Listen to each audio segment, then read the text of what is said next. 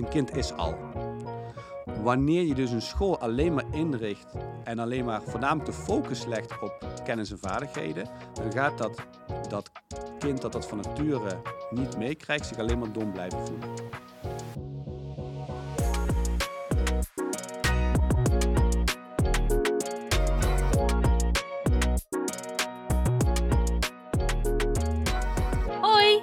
Je luistert naar Bij de Les. Een podcast waarin wij, Annemarie Proost en Eduard van Dam, over onderwijs spreken vanuit onze dagelijkse praktijk op een school in Amsterdam-West. Dit schooljaar is onze hoofdvraag welke elementen nodig zijn voor goed en inclusief onderwijs. Voor deze aflevering hebben we een kleine wereldreis gemaakt naar Limburg, vlakbij Venlo. En we waren daar op bezoek bij Matthijs Drumme, oprichter van buurtcollege Maas en Peel, een Agora-school. Agora-scholen zijn geen gewone scholen, maar scholen die werken zonder vast curriculum, zonder vakken en zonder lesrooster. Volgend jaar gaan wij werken aan het ontwikkelen van een zogenaamde profielklas. Zeg maar een tweede onderwijsstroom binnen het Cartesius, die als uitgangspunt ook de visie van Agora heeft. Daarover in een latere aflevering nog meer, maar in deze aflevering alvast een introductie op Agora-onderwijs aan de hand van Matthijs Drummel.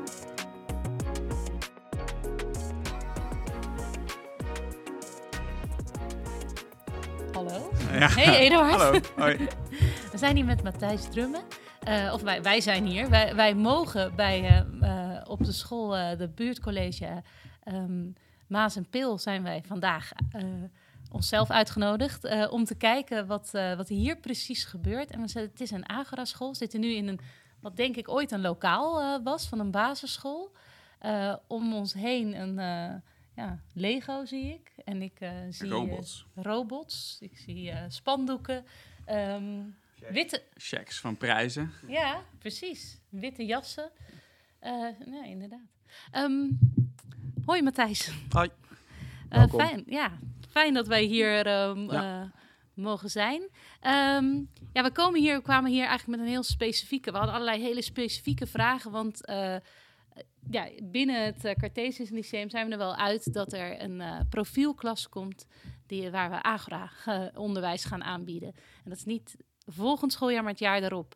En ehm, dus wij eh, zijn al eh, believers. Wij willen heel, heel graag eh, bij jou praten over hele specifieke dingen al. Maar wilden ook gelijk eigenlijk onze luisteraars en onze school...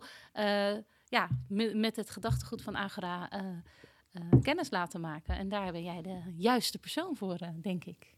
Ik, ik, ik ga mijn best doen. Er zijn natuurlijk heel veel mensen die met Agra bezig zijn. Het is een hele grote club. En ik denk dat het, dat, dat het, ehm, dat het collectief van alle mensen die met Agra bezig zijn... Het is, een door, het is ook nog steeds een doorontwikkeling. Dus eh, ja, ik kan, ik kan heel goed vertellen eh, hoe, hoe, hoe ik het hier doe.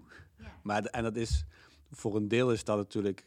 ehm, zoals het op alle andere Agra's gaat. Maar ik denk dat het, een van de uitgangspunten van Agra is ook dat de context en de mensen bepaalt heel erg hoe die eruit ziet. Dus elke is anders. Dus die van jullie zal eh, in de basis, in de uitgangspunten hetzelfde zijn.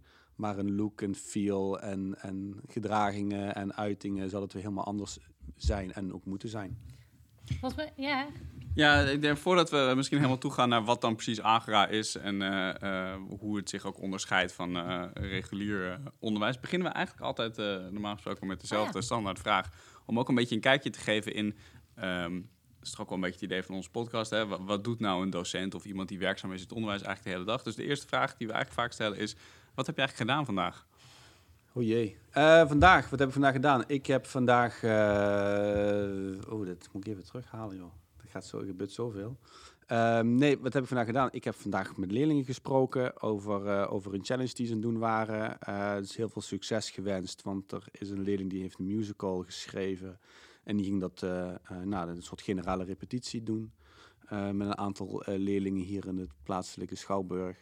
Ehm, ik heb een gesprek gehad met de administratie over ehm, eh, ja, hoe gaan we nou een systeem bouwen wat voelt als een ruggengraat, geen corset, noem ik het altijd. Dus hoe ga je nou een systeem bouwen dat, je, dat, je, dat het wel duidelijk is waar je dingen kan vinden, zonder dat je het gevoel hebt dat je eh, dat, ja, zonder het moeten is. Dus echt structuur die echt dienend is. Dus daar ben ik dan mee bezig. Ik heb gesprekken gevoerd over eh, het implementeren van een, eh, ehm, ja, digitaal leersysteem, wat eventueel onze leerlingen zouden kunnen gebruiken. Eh, ik heb met jullie gesproken. Ik heb al best veel gedaan vandaag, twee uur. ja. Bedenk me nou. Nee, ja, dus dit is, het, Nou ja. het, het, is, het, is- het, is heel, het is heel divers ehm, wat ik eigenlijk doe hier. Ehm, maar het vooral heel veel praten. ja. Dat kan ik wel. En in je antwoord klinkt natuurlijk ook wel heel erg door dat, dat eigenlijk heel veel is nog uitzoeken. Erachter Ja. komen hoe iets Ja. moet gaan gebeuren, hoe iets moet, eh, moet gaan werken. Je zei net zelf ook al, die agra-beweging is nog heel erg eh, in ontwikkeling. Misschien is dat ook wel even eh, toch het moment om dan te kijken, wat is die eh, beweging dan precies en wat, wat houdt het in? Zou jij eh, in een notendop, zeg maar, aan de mensen die er nog nooit van gehoord hebben, kunnen uitleggen? Wat, wat het is. Nou, ehm 10, 11 jaar geleden waar, eh, eh, is het in, eh, in Roermond is het ontstaan op een school. En die school die zei eigenlijk, oké, ehm, er zijn een aantal problemen met onderwijs. We zien een, eh, we zien een leraartekort aankomen. We zien dat leerlingen ongemotiveerd zijn. We zien dat er ook wel grote vraagstukken in de toekomst liggen... Waar, waar kinderen en waar wij ons ook wel zorgen om maken. En wij merken gewoon heel erg dat, het, dat er een systeem is gebouwd...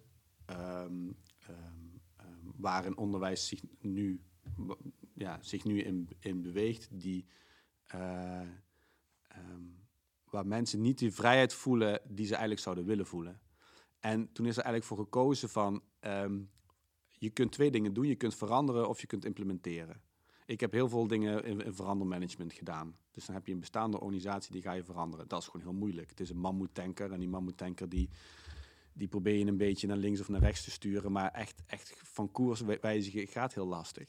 En toen heeft die groep gewoon gezegd, weet je wat wij moeten doen? Want dat hebben we, we zijn al duizenden jaren, zijn we, of, honderd, of nou, tientallen jaren aan het proberen om dingen in het onderwijs te veranderen. We beginnen gewoon opnieuw. Dus we gaan eh, helemaal alles uitkleden. We gaan gewoon kijken van wat willen wij, wat zegt de wetenschap ehm, eh, ehm, eh, en wa- hoe leren zou moeten werken. Eh, en, en we beginnen gewoon opnieuw. We gaan gewoon een nieuw systeem bouwen. En we gaan gewoon elke dag kijken, eh, doen we nog het goede voor die kinderen? En dat was Agera. Dat waren tien basisprincipes wat je niet meer ging doen. Ja. Dus toen waren ze nog negatief geformuleerd. Geen toetsen, geen, eh, geen curriculum, geen van alles. Inmiddels is, dat, is er dus inderdaad een soort systeem gemaakt wat, eh waarin, waarin dus heel veel flexibiliteit is, waarin heel veel dingen mogelijk is. Ehm, en dat is eigenlijk hoe Agera is ontstaan. En wat je dus ziet, is dat een aantal dingen komen dan terug. Namelijk de docent, dus de, de, de, band met de, met de leerkracht, is, is, is een cruciaal onderwerp, on- onderdeel gebleken van dat moet. Eh, motivatie. Eh, wanneer een leerling wil, dan, dan vliegt hij. Wanneer een leerling niet wil, dan vliegt hij niet. Dus ja, focus je dan op motivatie. Ehm, ehm, nou ja, dus al dat soort basisprincipes zijn er toen vervolgens een beetje bouwstenen zijn er toen een beetje bijgekomen. Eh, en nu zit je als vereniging, en want je hebt een agra-vereniging waar je dus allemaal die, al die verschillende agra-scholen in vertegenwoordigd zijn. Die, in die agra-vereniging is nu heel erg de vraag van hoe ga je dit op een iets grotere schaal doen? Want die eerste groep van 30 kinderen van 11 jaar geleden, eh, in Roermond zijn er nu bijvoorbeeld 300 leerlingen. Ehm, maar dat is op een landelijke schaal natuurlijk heel weinig. Op dit moment zijn er 25 scholen die agra-onderwijs verzorgen, waaronder wij, maar eh, gemiddeld op elke agra-school zitten 90 leerlingen. Dus dat betekent dat er op de verreweg de meeste pas het eerste jaar zijn of het tweede jaar zijn. Eh, en wij zitten dus al boven het gemiddelde met onze 125. Wat Ja. ook, maar dat is op, op, een, op een school met soms 2000, 3000 leerlingen. is natuurlijk peanuts Ja. Waar je het over hebt. En heel even om, om eh, je noemt allerlei interessante dingen. En er, ergens noem je bijvoorbeeld ook al, hè, we definieerden ons in het begin heel erg aan wat we niet zijn. Geen curriculum, geen vakken. Mhm. Als nou een kind binnenkomt hier, gewoon 's ochtends aan het begin van de schooldag. Ja. Hoe, ziet die, hoe ziet die dag er dan uit? Want als er geen curriculum en geen vakken zijn, Ja. eh, wat doet hij dan de hele dag? Ehm, nou ja, de leerling, die, die, de, de leerling komt binnen. ehm, eh, dat is niet handig. De leerling komt binnen van, eh, om 9 uur. Eh, wat belangrijk is, is dat de docenten om 8 uur beginnen, de, de leerlingen om 9 uur. En dan begint hij met de dagstart. Dan heeft hij dus in zijn eigen, in zijn eigen groep heeft hij een dagstart. En dat, dat kan van alles zijn. Dat kan zijn dat een leerling. eh, ehm, dat, dat er een, iemand is die een presentatie geeft. Eh, maar het kan ook zijn dat de docent, dat de coach, dat die iets heeft voorbereid. Dat wordt als, van tevoren wordt het afgesproken. Wat gaan we nou eigenlijk in die dagstart te doen? Dat is een half uur. Ehm, en dan van half tien tot ongeveer uh, tot, tot 12 uur. Um, dan zijn leerlingen met een eigen planning bezig. En die planning maken ze natuurlijk met de docent. Dat kan dus zijn dat, dat de leerling met een eigen challenge bezig is, dus een eigen zelfgekozen opdracht. Uh, maar het kan ook zijn dat er dan gym is, of dat er een inspiratiesessie is, een workshop waar hij bij is. Of hij heeft een afspraak met, uh, um, nou ja, zoals nu die leerling die dus nu in de Schouwburg is, om dus de, ding op te... Dus dat kan binnen de school, dat kan buiten de school, dat kan uh, met ouders. Dat alles wat uh, dienend is aan wat de leerling nodig heeft, daar kan daarvoor gebruikt worden. Um, dus de leerling die werkt aan zijn eigen planning, aan zijn eigen gemaakte curriculum. Um, en dan heb je uh, um, de pauze van 12 tot half 1. En dan van half 1 tot 1 is uh, stil lezen met de hele school. Een half uur. Om even je gedachten een beetje te ordenen en een beetje rust in je kop te krijgen. Um, en dan heb je nog een, weer van die werkmomenten met die verschillende acti act activiteiten tot, uh, tot half drie. En dan is de dagafsluiting. En na de dagafsluiting mag je naar huis. Uh, en dan gaat het leren gewoon door natuurlijk. Alleen dan ben je niet meer in, deze, in dit gebouw per se. Sowieso, we hebben 125 leerlingen, maar je hebt er nooit 125 in, in het gebouw zitten. Want je wilt, want de, de, de hele gemeenschap is natuurlijk je, um, de hele agora is jouw is jouw leerplek. Dus waar jij je informatie vandaan haalt, het, lijkt me heel sterk dat het altijd binnen deze, de, deze vier muren is.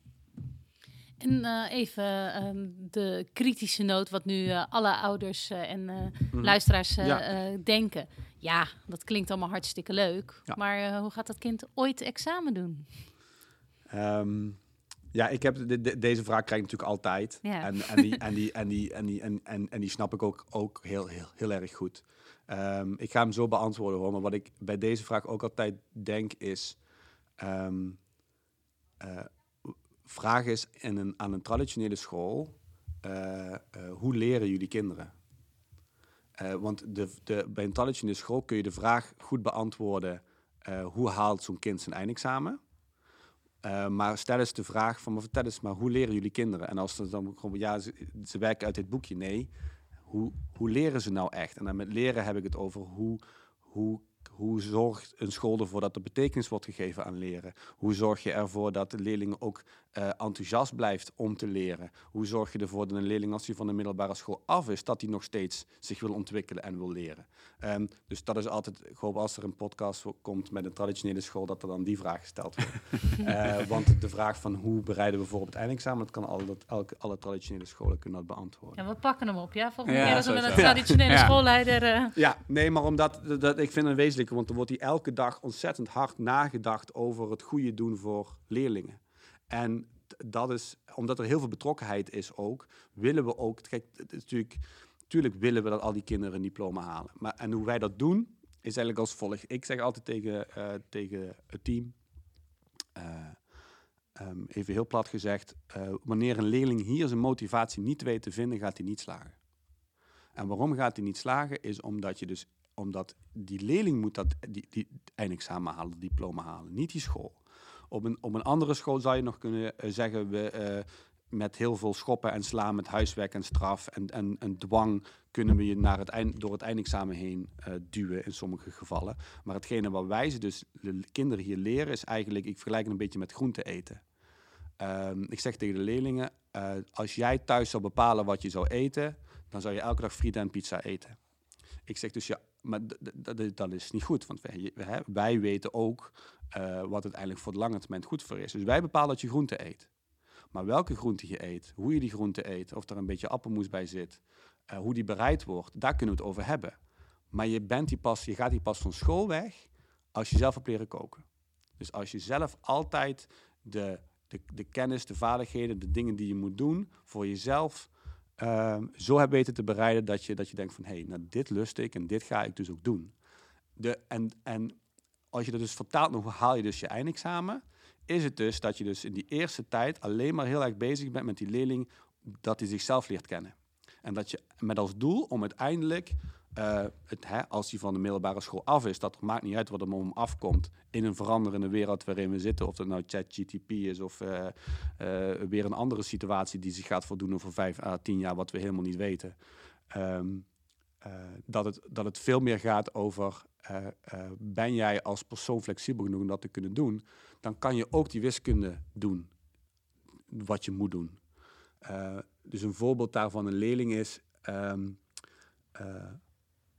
wanneer een leerling um, door, doordat hij heel erg begeleid is in die, in die persoonsvorming in de, in de eerste paar weken, jaren, weet, nou, ik wil een beetje de richting van de architectuur op. Nou, dan gaat hij met vakdocenten in gesprek. Ik wil architect worden. Dat is een heel andere vraag dan ik wil wiskunde leren, want wiskunde is heel breed. Ja. Maar architectuur is natuurlijk... En dan ga je dus vanuit de belevingswereld van het kind... ga je dus wiskunde doen. En dan doe je alle wiskunde die je moet doen op wiskunde B... uiteindelijk voor je eindexamen doe je ook. Maar als een leerling dat wil, dan doet hij dat. Dus het heeft heel erg werken aan welwillendheid. En als een leerling niet wil, dan dan, dan, is dat, dan zeggen wij dat is onnatuurlijk gedrag. Dus een kind, er bestaan geen kinderen die niet willen. Er staan, bestaan alleen kinderen die belemmeringen hebben. Ik kan het niet. Of uh, ik, ik, ben er bang voor. Of ik weet niet hoe. Hè? Dus dan kom je of bij. ik wil dat nu niet. Of ik wil dat nu niet. Dus dan heb je het over de. Um, ja, nou, of ik wil dat nu niet. Dat vind ik een interessante. Want uh, dan, dan, stel ik, dan zou ik wel altijd de vraag stellen: zo van, ja, maar waarom zou je dat dan nu niet willen? Ja, wat is de belemmering dat wat, je het nu wat, niet wat, wil? Wat, is, wat, wat, is de belemmering dat je het nu niet wil? Want en laat ik daar een heel praktisch voorbeeld. We hebben dus, ik heb net eventjes in dat rijtje dat half uur lezen gezegd. Nou, denk maar niet dat er kinderen hier zijn die, die, die komen van de basisschool af die zeggen: yes, elke dag een half uur lezen. Nee. Het gevolg is, acht jaar op die basisschool, die hebben een bloedhekel aan lezen, die kinderen. En toch moeten, ze, toch moeten ze, toch gaan ze hier allemaal lezen. Niet meteen, maar hetgene wat je ze leert is van waarom heb je een hekel aan lezen? Weet je hoe tof dat is? Dus je bent de hele tijd aan het coachen op um, wat, je, wat een kind het kan brengen dat hij leest. En je begint natuurlijk met te zeggen, weet je, wat vind je wel leuk? Hè? Uh, uh, ja, ik hou heel erg van computers of ik hou van games. Ja, waarom ga je geen handleiding van een game lezen het eerste half uur? Zo begint het. En dat ze dus, het, dat, dat dus de associatie met lezen gekoppeld wordt aan iets wat persoonlijk waardevol voor ze is. Als je een vak als Nederlands ziet, waar nu de laatste tijd heel veel over te doen is over het eindexamen. Wat voor een gedrocht het vak Nederlands is geworden in het eindexamen. Dat je dus echt alleen nog maar een droge tekst moet verklaren. Um, ja, nee, dan, uh, dan, ja, dan, zou, dan zou ik ook een, een, een, een hekel hebben aan dat vak. Terwijl als je het veel meer benadert, zo van oké, okay, wat kan lezen jou allemaal brengen? Dan gaan kinderen lezen, omdat ze dat willen.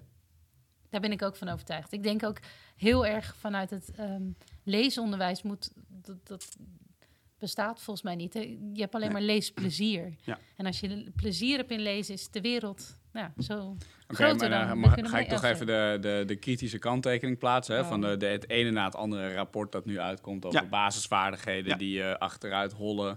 Eh, ik geloof Nederland uh, staat in West-Europa op de laatste Zeker. plaats. Qua weet ik veel wat allemaal. En uh, wat je natuurlijk met basisvaardigheden altijd toch wel de, de, gangbare gedachte is, is, ja, dat moet je gewoon heel veel doen. Je moet gewoon heel veel oefenen. Dus Absoluut. Dus kinderen moeten heel veel sommen maken en ze moeten heel veel teksten doen. Ja. Daar um, allemaal, ben ik allemaal mee eens hoor. Alleen je hebt basisvaardigheden, maar waar zijn de basisbehoeften? En dus wanneer je een huis gaat bouwen, begin je volgens mij ook met een fundament.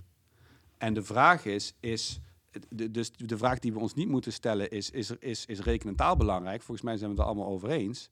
Maar op welke manier gaan we ervoor zorgen dat rekenen en taal, dat kinderen rekenen en taal gaan internaliseren, maar ook echt gaan internaliseren. Dus niet alleen dat de docent zegt, ik heb nou een uur lang rekenen gegeven, maar hoe kun je nou ook echt checken bij dat kind dat dat ook binnen is gekomen? En daarom neemt Agra als uitgangspunt niet zozeer de basisvaardigheden, maar de basisbehoeften.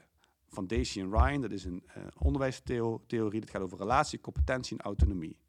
En dat is, dat is dus dat, dat, dat wetenschappelijke wat onder Agra ligt. Zo van elke dag gaan we kijken, zijn die basisbehoeften op orde? Ik vind het heel frustrerend, persoonlijk, dat er miljarden worden uitgetrokken om basisvaardigheden op orde te krijgen. Maar waar is het potje basisbehoeften op orde krijgen? Waar is dat? Want wanneer een school een onveilige plek is, ik noem maar eens wat, vergeet het maar met je basisvaardigheden. Alsof jij om negen uur goed kan opletten bij die eh, directe instructie rekenles.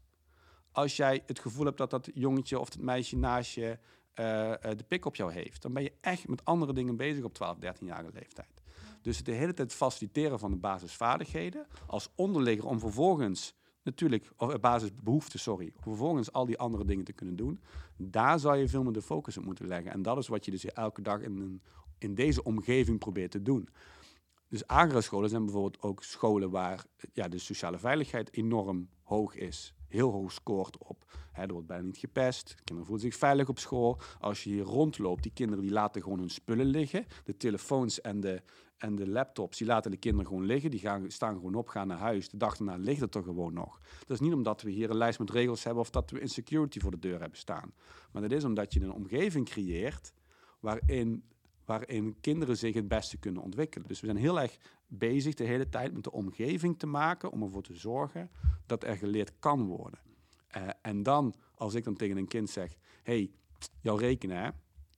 Ehm, ik, heb daar een, ik, ik heb een prima methodiek. Vind je het goed om daarmee aan de slag te gaan? Ja, tof, graag. Nou, dan kan elke methodiek gebruiken. Maar waar leg je de focus op? Ja, want dat zit natuurlijk ook heel erg in hoe zo'n AGA-school georganiseerd is. Hè? Een, eh, normale school, of een normale school, een klassieke school heeft uh, klassen, 28, 30 leerlingen. Die gaan van uur naar, naar uur naar verschillend lokaal, andere docent. En dat is hier totaal anders. Ja, want, want dus, dat is, dus, dus dat is ook een van de dingen waar natuurlijk AGRA is, uh, dat systeem, wat dus onderwijs merkt. Oké, maar dus we lazen met z'n allen Daisy en Ryan. We lazen relatie, competentie, autonomie. Ik ben geschiedenisdocent geweest. Ik heb een tweeuursvak. Als ik fulltimer ben geschiedenis, heb ik meer dan 200 kinderen voor mijn neus elke week. Hoezo relatie? Waar zit die relatie dan? Dus, dus, dus je moet gewoon heel erg denken, oké, maar als we relatie moeten organiseren, hoe doen we dat dan? Nou, dat doe je dus niet door, door, uh, door de boel op te knippen in, in vakken en in, en, en in verschillende klassen en in verschillende niveaus. Dan moet je het dus omdraaien. Moet je zeggen, nou volgens mij hebben we hier gewoon 30 kinderen. En die 30 kinderen die hebben allemaal wat anders nodig. En de ene die heeft een eh, VMBO basisadvies en de andere heeft, heeft een gymnasiumadvies. Die kunnen gewoon naast elkaar zitten. Hè? Dat, is echt geen, dat is echt geen probleem. Maar leerling A is met dat bezig en leerling B is met dat bezig. En dan is dus meer de vraag, hoe organiseer je dat? Hoe organiseer je relatie? Hoe organiseer je competentie? Hoe organiseer je autonomie? En dat is wat je dan, dat is waar je dus met Agra de hele tijd mee bezig bent om dat te kunnen doen. En, uh, en denk je niet dat, uh, kijk, volgens mij iedereen die dit hoort, denkt van ja, die autonomie zie ik onmiddellijk terug. Ik snap ook dat als je met een groep dag in dag uit werkt, dat die relatie heel belangrijk is.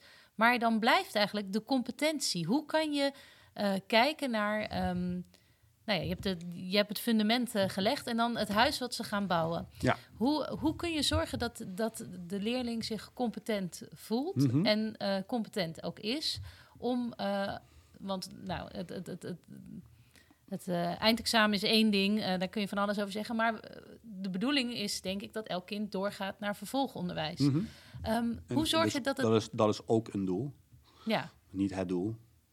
Nee, niet het doel op nee, zich. De, de, de, ja, nee, nou, maar dat is wel een belangrijke, want de, de, de, waar doe je de sturing op leggen? Dus, dus een, een leerling die het heel goed doet op onze school, die zou als een soort collateral damage, een soort neven, ook zijn diploma moeten kunnen halen.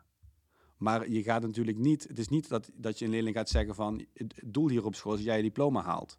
Nee, het, het doel is dat jij een leerling wordt die zelf kan, kan, kan koken straks, zeg maar. Dat is, dat, dat is het doel. En daar heb je een diploma voor nodig. Dat is je toegangskaartje, dat is je Efteling-ticket... om uiteindelijk die uh, uh, in, de, in de Python te kunnen, zeg maar. Dus dat, dat je het veel meer op die manier bekijkt. Het stukje competentie is... Um, door, door, door de manier waarop het organiseren, dus door het kleinschalige, doordat je één docent hebt die zicht heeft op maximaal tussen de 15 en de 18 kinderen. Um, zie het als, zie een beetje als een, als, een, als een schoolouder. Die docent die kent jouw kind zo goed dat hij precies weet waar zit nou die zone van naaste ontwikkeling van dat kind. Dus je, gaat, dus je hoeft zo'n kind nooit te overvragen. Want het, die overvraging die gebeurt niet, want, want je weet precies waar, waar de volgende stap van het kind ligt. Maar dan zul je hem dus wel heel erg goed voor moeten leren kennen. Dus het is altijd een soort, die, die, die, want die drie, dat relatie, competentie, autonomie, die zitten altijd met elkaar in verbond. Het is niet dat ik ben nu met mijn autonomie bezig of nu daar of nu daar. Het zit altijd met elkaar verbonden. Vervolgens krijg je een aantal bouwstenen. Uh, en ja, als de welwillendheid er is, dan kan je alles gebruiken. Dus dan kun je ook gewoon een boek pakken en dan ga je aan biologie werken. Of eh, eh, je, je gaat in contact komen met die, uh, met die vakexpert wiskunde die je, die, die je helpt met, met de wiskunde sommen. maar het is ook zo dat als hier iemand de school na heeft gebouwd in Minecraft, dat, dat die vakexpert wiskunde zegt van hé, hey, je bent nu met schaalberekening bezig, zal ik je dit eens even leren. Dus wanneer die welwillendheid er is, dus wanneer het kind open staat om nieuwe dingen te leren, en dan staan ze continu, dan is het vooral dat je als docent moet kanaliseren van ehm, en ook moet leren, het, het kind moet leren, uh, hoe ga je dit nou de volgende keer zelf doen? En hoe ga je minder afhankelijk zijn van mij als docent en ook minder afhankelijk van de omgeving? Hoe ga je nou je omgeving gebruiken om dat te kunnen doen wat jij zou willen doen en wat jij zou willen bereiken? Dus eigenlijk gebruik je uiteindelijk alle bouwstenen die je op een traditionele school gebruikt. Ik denk dat een van de misvattingen is dat je. Ik, weet je, ik denk een goede docent op een traditionele school is ook een goede docent hier. Uh, dus, en alle vaardigheden die je. Dus ik heb het daar met leraaropleidingen wel eens over. Die vragen dan van ja, maar wat en moeten we dan coachende vaardigheden bijbrengen? Ik zeg, nou ja, dat zou op zich wel fijn zijn. Maar ik denk vooral dat als een student zichzelf te, een onderwijsvisie kan formuleren. En wat wil ik die kinderen nou leren? Wat wil ik die kinderen nou meegeven? Dat dat veel belangrijker is. En daar past ook misschien wel een uh, directieinstructie bij. Of daar past een um, ontdekkend leren of onderzoekend leren. Wat ik zie bij veel innovatieve scholen verkeerd gaan, is zij, zij pakken een middel en dat gaan ze implementeren door de hele school. Dus nu gaan we gaan ontdekkend leren. Nu gaan we projectmatig onderwijs aanbieden. Nu gaan we uh, directe instructie doen. Terwijl wat wij doen, wij zeggen, we geven een omgeving waarin op elk moment van de, van de dag of van de week of van de maand je kan zeggen, bij dit onderdeel, bij deze leerling past dat ontdekkende. Bij dit onderdeel past dat direct instructiestuk en bij dit onderdeel past dat, um, dat projectmatige stuk.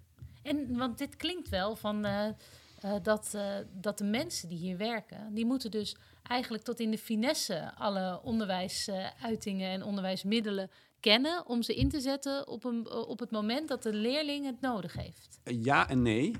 Uh, je werkt hier dus in heel erg sterk, sterk een teamverband. Dus wat je moet je voorstellen, dus in de praktijk is het zo, die kinderen, die, daar, daar zijn bijvoorbeeld als je het over, uh, we hebben dan, we werken hier in afdelingen van 60 kinderen. Mhm. Die 60 kinderen, daar staat een groep docenten omheen. Uh, in, in ons geval vier à vijf docenten. Um, met een onderwijsassistent. En eigenlijk is het veel meer dat je zegt waar je in het onderwijs, het traditionele onderwijs, een soort generalist moet zijn. Dus je moet en met, uh, met de goede kinderen in je klas, met, de, met, de, met de kinderen die, die hoge scores halen omgaan en lage scores omgaan. Je moet klassenmanagement doen, je moet een heel grote toolbox hebben. Is het hier veel meer dat je in plaats van generalist goed werkende specialisten bent. Dus ik, ik, ben, ben, ik hou van voetbal, dus ik begrijp, ik, doe altijd het voorbeeld zo van als die, als die spits, die moet niet die bal uit het middenveld gaan ophalen, maar die moet gewoon wachten tot die voorzet gegeven wordt. Dus een voetbalelftal is een goed samenwerkende specialist. Het zijn allemaal voetballers, maar ze hebben allemaal een specialisme. En zo moet zo'n team ook samenwerken. En je moet veel meer kijken in team, kunnen wij als team um, alles, kunnen wij als team deze groep leerlingen begeleiden? En dat betekent dat ik als ik naar mezelf kijk, ik ben niet zo'n sterrenplanner. Hè, dat ben ik nog steeds niet. Daar heb ik nu... Uh, handig als schoolleider. Daar heb, ik, daar heb ik nu mensen voor. Uh, doe ik maar eventjes die mij daarbij helpen. Heel erg, heel, heel erg goed. Dus ik organiseer dat voor mezelf. Dat ik zeg van nou, hier ben ik goed in, hier ben ik niet goed in. Ik ga meer doen waar ik goed in ben. Help mij bij hetgene waar ik niet goed in ben. En dat, zullen, dat, dat leer je. Dat is heel menselijk Dat is heel menselijk. Maar, maar een docent op een traditionele school, die wordt... Die, uh, op basisschool al helemaal, dan moet je het ook nog allemaal zelf kunnen doen. Je bent in je eentje de, de, de, eh, de baas van die klas en in je eigen klaslokaal ben jij de koning. Um, het is dus veel meer dus het, het omdenken wat je dus hier doet, dat ik gewoon zeg, oké, dus als een leerling bij mij komt, een coachleerling van mij die zegt, uh, ja Matthijs, ik heb wel erg, ik, ik, ja, planning dat loopt niet, niet zo lekker. Dan ga ik tegen hem, tegen hem zeggen, waarom kom je godsnaam bij mij? Jij kent mij toch? Ben ik goed in plannen? Nee. Wie is wel een goede planner? Ja, die coach. Nou ja, dan ga naar die docent. Um, en, dat, en daar moet je dus een goede mix in je team voor hebben. Dus het is ook dat de diversiteit in je team, diversiteit in de, in je, met de leerlingen. Dus daarom is ook de reden dat we alle leeftijden en alle niveaus en alle kwaliteiten door elkaar gooien. Dus, dus ook in een groepsamenstelling van zo'n groep ga je natuurlijk niet kijken, zoals het traditionele onderwijs, um, bij het traditionele onderwijs ga je kijken, oké, welke groep leerlingen is nou hetzelfde? Hè? VMBO basis, VMBO kader, HAVO, VWO. Want dat is programma gestuurd, dus dat is makkelijker. Dan kan iedereen hetzelfde doen in één keer. En hier draai je dus helemaal om. Je zegt nee, hoe maken we dus de groep zo divers mogelijk? Jongens, meisjes, wat er tussenin zit. ehm, eh, eh, eh, oudere leerlingen, jongere leerlingen, VMBO, HAVO, VWO. Juist een mix maken. En de, de gemixte groepen, als die goed met elkaar samenwerken en die kennen elkaar goed, ja, die leren meer, die leren beter, die leren sneller. Wat ook trouwens uit onderzoek blijkt, maar we krijgen het maar niet in de praktijk georganiseerd. Hey, en nou is een van de, we hadden eerder in deze serie hadden we een gesprek met eh, Thijs Bol, die is eh, onderwijssocioloog. En een van de kanttekeningen die hij plaatste bij eh, nou, bijvoorbeeld ook projectgestuurd onderwijs, hè, of wat onderwijs waar leerlingen veel meer autonomie hebben, is dat hij zei van ja, ehm, op zich is dat heel mooi, hè, kinderen zelf vragen laten stellen, zelf nieuwsgierig laten zijn, maar je moet wel een bepaalde soort kennisbasis of algemene ontwikkeling hebben. ehm, om vanuit te vertrekken en die vragen te kunnen stellen. Dus juist kinderen die ehm, uit eh, zeg maar minder cultureel kapitaal meekrijgen vanuit huis, zouden wellicht ook veel minder tot hun recht kunnen komen in dit soort onderwijs. En zijn heel erg gebaat bij gewoon een docent voor de klas die zegt: wij gaan vandaag plaattectoniek doen. Ehm, en het op die manier heel docentgestuurd eh, aanpakken. Ja, en, en, daar en, en daarom denk ik juist dat je dit uit, dat je, dat je bij Agra het uitkwalificerende stuk zou moeten halen. En met kwalificeren bedoel ik kennis, kennis, kennis en va- vaardigheden. Je zult op zoek moeten gaan bij elk kind, welke achtergrond hij ook heeft of welke basis. Een, een, een, kind, is, een kind is al. Wanneer je dus een school alleen maar inricht en alleen maar voornamelijk de focus legt op kennis en vaardigheden, dan gaat dat, dat kind dat dat van nature niet meekrijgt, zich alleen maar dom blijven voelen. Op een agere school, ehm, als jij uit een, uit een pittig sociaal milieu komt, dan heb je enorm veel kwaliteiten om je daar staande te houden. Kun je als school die kwaliteiten aanboren? Om ervoor te zeggen, al dat andere wat jij nog te leren hebt, al die kennis en al die... Hè, dus, dus zelfkennis is volgens mij ook kennis. Dus wanneer iemand in een sociale context opgroeit die heel pittig is, maar je kunt zeggen van...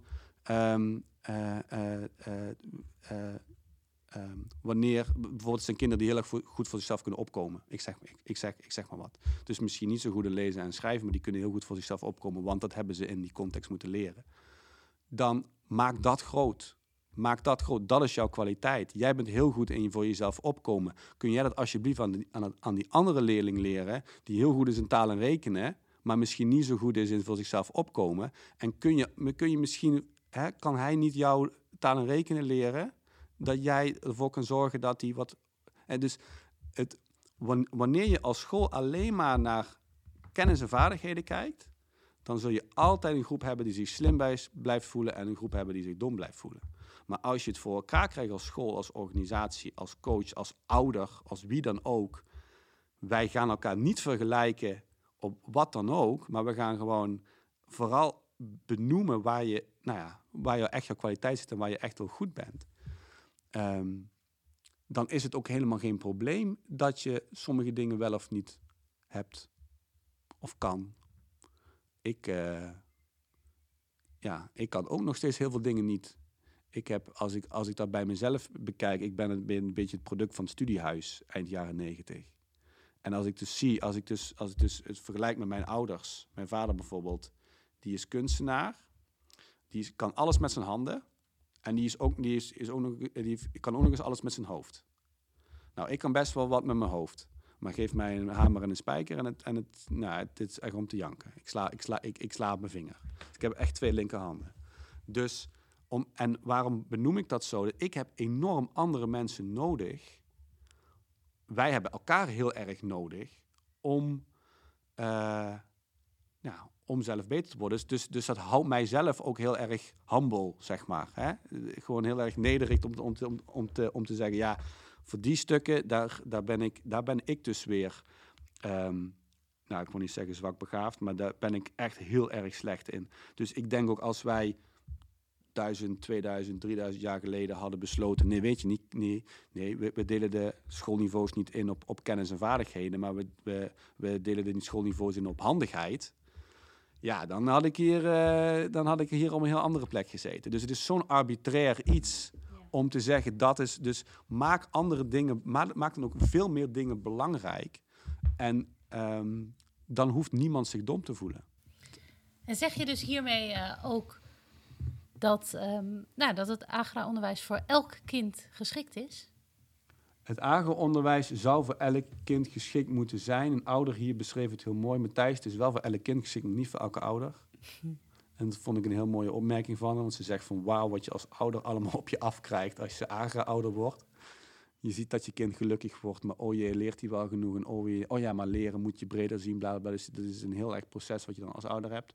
Ik denk wel dat, en daar, eh, ik heb het er straks ook even over de schaal gehad. Hè. Ik denk wel dat AGRA-onderwijs nog niet op de schaal is dat je zegt, nou, eh, eh, er, er bestaat nog geen AGRA-school met 3000 leerlingen. Dus, dus hoe je dat, het is, het is ve- veel meer een organisatievraagstuk. Dan dat, dat is veel meer dat vraagstuk. Hoe gaan we dat goed doen in, het, in de toekomst? Hoe ga je een, een, een, een, ja, een, een, een, een school bouwen, een organisatie bouwen of een stichting bouwen of wat dan ook? Of meerdere scholen samenbouwen die deze onderwijsvorm kan, kan doen. Dat is veel dan, dan zou een leerling. Nee. Ik denk eh, hoe wij eh, de eerste twee jaren eh, van Agora. ja, dan, dan, dan kan in principe alles. Het wordt pas spannend als het inderdaad wat groter wordt. En natuurlijk heb je leerlingen die, dan heb je bijvoorbeeld, bijvo- bijvoorbeeld leerlingen die hele specialistische zorg, ondersteuning behoevend zijn. Ja, dat, dat kan ook niet op elke agra. Alleen je hebt ook bijvoorbeeld een speciaal onderwijs agra school in Nijmegen. Je hebt een praktijkonderwijsschool in Flevoland. Je hebt een MBO in, in Utrecht. Je hebt een, eh, eh, eh, nog geen HBO, maar ja, dat zal ook voor- een kort kwestie van tijd zijn. Dus het, het, het is ook in België bijvoorbeeld, waar een heel ander onderwijssysteem is. Ja, ik zag op de website geloof ik ook eentje in Polen staan. In Polen, ja, dat Ja. is in Polen en in Curaçao. Ehm, d- er zijn scholen in Israël die, eh, die interesse hebben. In Noorwegen komen op, op bezoek. Dus ja, dus als het in al die systemen de basisprincipes hetzelfde zijn en ze zeggen eigenlijk allemaal, ja, eigenlijk kan dit bij ons ook. Ja, dan, dan is het veel meer dat we moeten gaan nadenken. o- de- de- Dus als je het internationaal bekijkt, bijvoorbeeld iets als de HAVO, ja, dat bestaat in geen enkel ander land. De HAVO. Wat is de HAVO? Dat is een verzinsel. Dus, dus, dus wanneer je een docent hoort zeggen, ja, dat is echt een typische HAVO-leerling. Ja, dan ja, ik, je, moet hem niet, je, je mag niet slaan, maar ik zou wel zeggen van, hoor, hoor wat je zegt. Dat is echt iets wat we in onze context bedacht hebben, wat in het buitenland helemaal niet bestaat. Mag ik eh, een afsluitende vraag stellen? Dat mag jij. wel? Ja. Want eh, je had het even over voetbal. Ik begin, begeef me nu weer op glad ijs. Oh, eigenlijk dit, is dit, eh, dit wordt spannend. Ja. Eduard is eigenlijk van de voetbal. Maar Ja. ehm, als schoolleider op een Agra school, ben je dan de spits, de middenvelder? Ja, de, Ik schud mijn hoofd. de scheidsrechter of de trainer? En je mag er nog één bij. waarom niet dan de verdediger? De verdediger. Ik De- wist niet dat die Goeie, bestonden. goeie, dat is een mooie, ik, ik denk dat een mooie, af, ik denk een mooie afsluitende vraag is. Ik denk dat je eh, ehm, in eerste instantie ben jij een, eh, ik weet niet hoe je dat heet, eh, Vincent Compagnie is dan een tijdje geweest. eh, bij, Zegt me helemaal niks. Waarom niet? Ja, dat is een beetje een libero, toch? Ja. Inschuiven in het middenveld. Ja, ja. maar, die, maar die, die, was ook, die, was, die, was, die was ook en speler en coach op een gegeven moment een tijdje. Ik denk dat ik in, het, in, het, in het, de opstart van de school heb ik elke positie in het veld gehad. En nu ben ik de, de coach, eh, de manager, misschien meer de manager in de, in de, in de, in, in de Engelse variant, zeg maar. Dus dat je wel dat dat dat, dat, ehm, De dat het- grote lijnen. dat, dat het veel meer over de grote lijnen gaat. Dus dat, ver- dat, dat, dat verandert steeds. Maar ik, ik, ja, ik heb elke positie op dat veld heb ik in eerste instantie gehad om te kunnen weten hoe het is om eh, die manager naast het veld te kunnen zijn. Dankjewel, Matthijs. Dat we, ja, heel mooi antwoord. Ik heb geen idee wat hij zei, maar daar gaat het nou even niet dat om. leg ik, ik de zoek dat op. nog wel uit. Ja. Dankjewel voor dit, dat we hier mochten zijn en ook voor, je, voor het mooie gesprek. Graag gedaan. Dankjewel.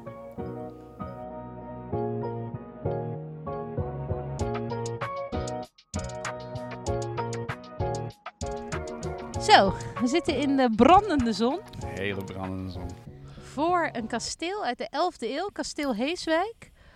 Eh, we zijn alweer onderweg terug naar eh, Amsterdam eh, vanuit Maas en Peel. Ik was nog nooit in de Peel geweest, jij? Nee. Nee. nee. Ook niet in de buurt, denk ik. Nee, nou zijn we nu wel geweest. En het was echt, ik vond het echt een inspirerend bezoek. We hadden best wel wat hele concrete vragen. ehm, die, die wij gewoon ja, wilden weten voor onze nieuwe school. En daarna Ja. nog een podcast opgenomen. En ik vond wel echt dat Matthijs heel goed vertelde waar dat Agora-onderwijs nou precies over gaat. Ja, hij weet het heel goed voor het voetlicht te brengen. hè. Ik vind hem ook wel, hij is echt wel een, een, eh, hij is bevlogen wat dat betreft. En hij, hij, eh, ja, hij, heeft altijd het heilige vuur, zeg maar, eh, wat Ja. hij weet over te brengen. Dus ik hoop dat iedereen dat ook hoort als we gaan luisteren. Dus het begin van de revolutie, nou die is al begonnen natuurlijk in Roermond alweer elf jaar geleden. Maar eh, En wat ik wel benieuwd naar ben, is als we nou over eh, vijf of tien jaar dit terugluisteren, en dat gaan we natuurlijk allemaal doen, eh, hoe ver die Agora-beweging dan is gekomen. Of het dan nog steeds gaat over 25 scholen met gemiddeld 90 leerlingen. Of dat we dan echt wel een onderwijsrevolutie hebben gezien in de tussentijd. Met een steeds groeiendere beweging. Met meer en meer scholen die groter zijn. Ja ik, ik, ik hoop toch echt van wel. Want Ja, het welbevinden van leerlingen, eh, ja, daar is echt gewoon broodnodige aandacht voor. En Ja. ook gewoon wel als uitgangspunt, het welbevinden moet goed zijn, want dan kunnen ze leren. Dat Ja. spreekt mij wel heel erg aan. ja, ik vond dat ook eigenlijk het belangrijkste, denk ik wel. Wat zei. je moet niet starten bij de basisvaardigheden, maar je moet starten bij de basisbehoeften van eigenlijk elk mens. Daar gaat het eigenlijk om. Het fundament. Dus nou, ik heb wel eh, heel Ja. veel zin om te gaan bouwen. Ik ga vast een, eh, een, een reminder zetten voor over vijf jaar dat ik dit terug ga luisteren. Oh, dat is een goeie. Ja, en dan in de tussentijd moet iedereen vooral eh, sterren geven, recensies schrijven. Want dat helpt ons dan weer om nieuwe mensen te vinden. Die dan wellicht weer aansluiten bij de revolutie. Precies, deel het in je netwerk. En dan... Ehm, of luister gewoon. Dat is of luisteren, mag ook. dat is ook gewoon oké. Of stuur ons een berichtje, vinden we ook leuk. Ja. Hoe dan ook, bedankt voor het luisteren. Bedankt voor het luisteren. En tot de volgende. Tot de volgende. Doei doei.